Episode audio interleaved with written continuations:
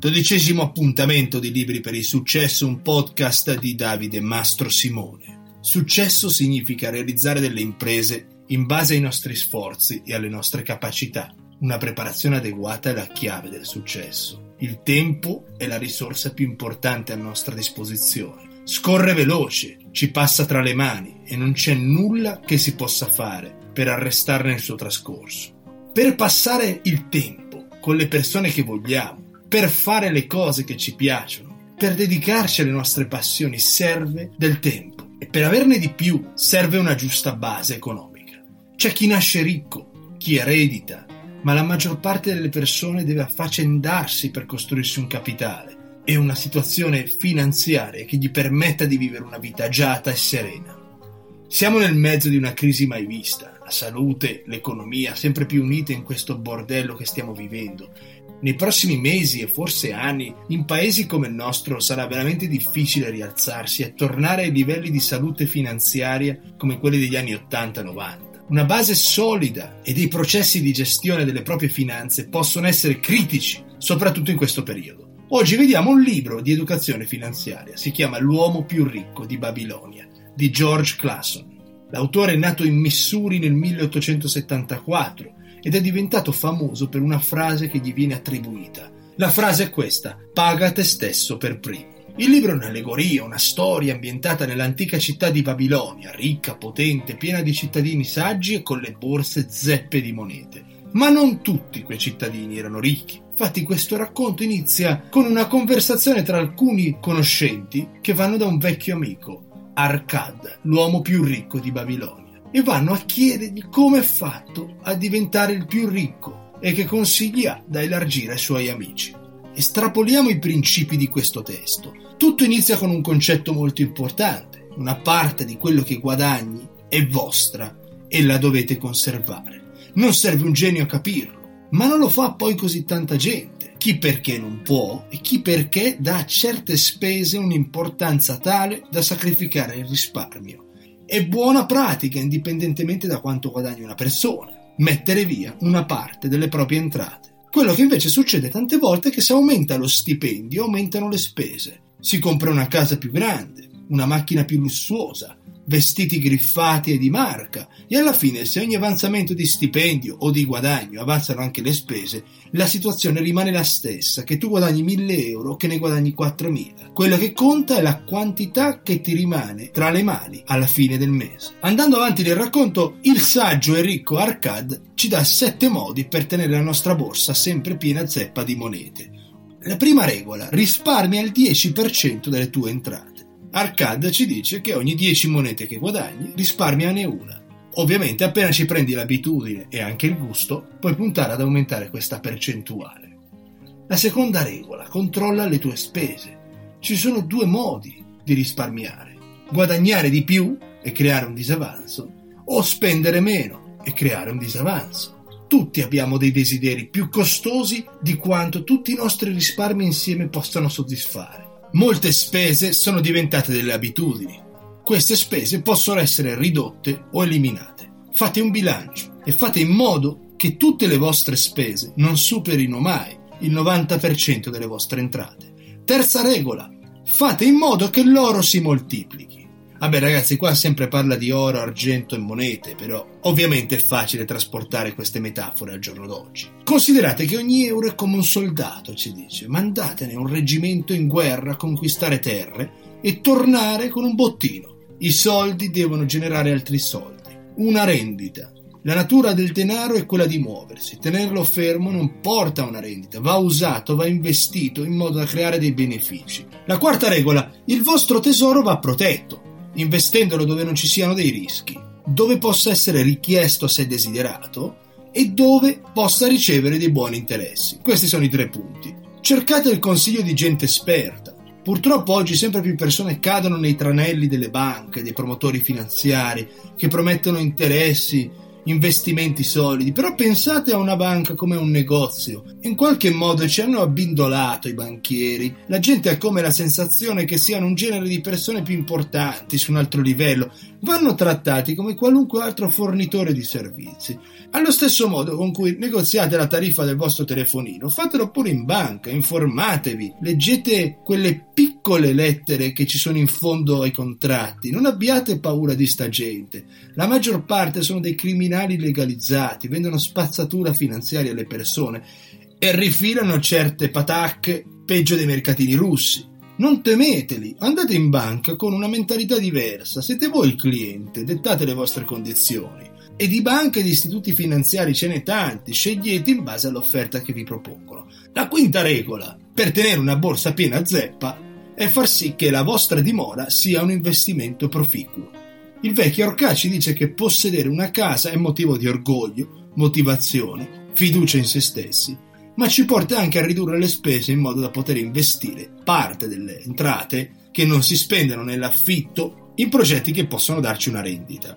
Ovviamente, se avessimo davanti Arcad, potremmo esporre a lui certi dubbi perché abbiamo visto come sia stato sfatato il mito della casa e del mattone, della crescita costante, di un valore che va sempre su. Comprare una casa è ottimo, però occhio a spendere più di quello che potrai restituire in due vite. Qui in Spagna nel 2006-2008, prima della crisi dei mutui, ci fu un boom delle case incredibili. Tutte salivano di valore in modo pazzesco e le banche davano il 110% del valore della casa. Significa che se una casa valeva 200.000 euro, questi te ne davano 220.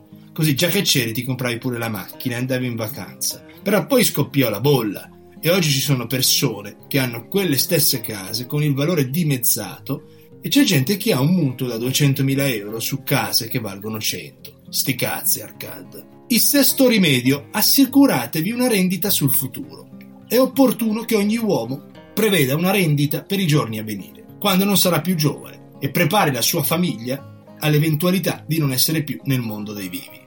Quindi o vi sistemate prima dei 45 o 50 anni o sono problemi. Il mondo sta cambiando. Non viviamo a Babilonia come Arcade. I consigli che ci dà il libro sono tutt'oggi più che utili, però occhio che il sistema del lavoro, la società sta cambiando e prendendo una direzione pericolosa. Perdere il lavoro a 50 anni significa una tragedia oggigiorno. Se non sei specializzato, se non hai una rete di contatti, ne abbiamo parlato, rischi di essere fuori dai giochi. Se vi avvicinate ai 40 anni c'è la necessità di prendere le giuste decisioni, di proteggere il capitale e di cominciare a usarlo per creare una rendita per quando non avete più le stesse forze, le stesse iniziative e lo spirito per battagliare in una società sempre più alla deriva.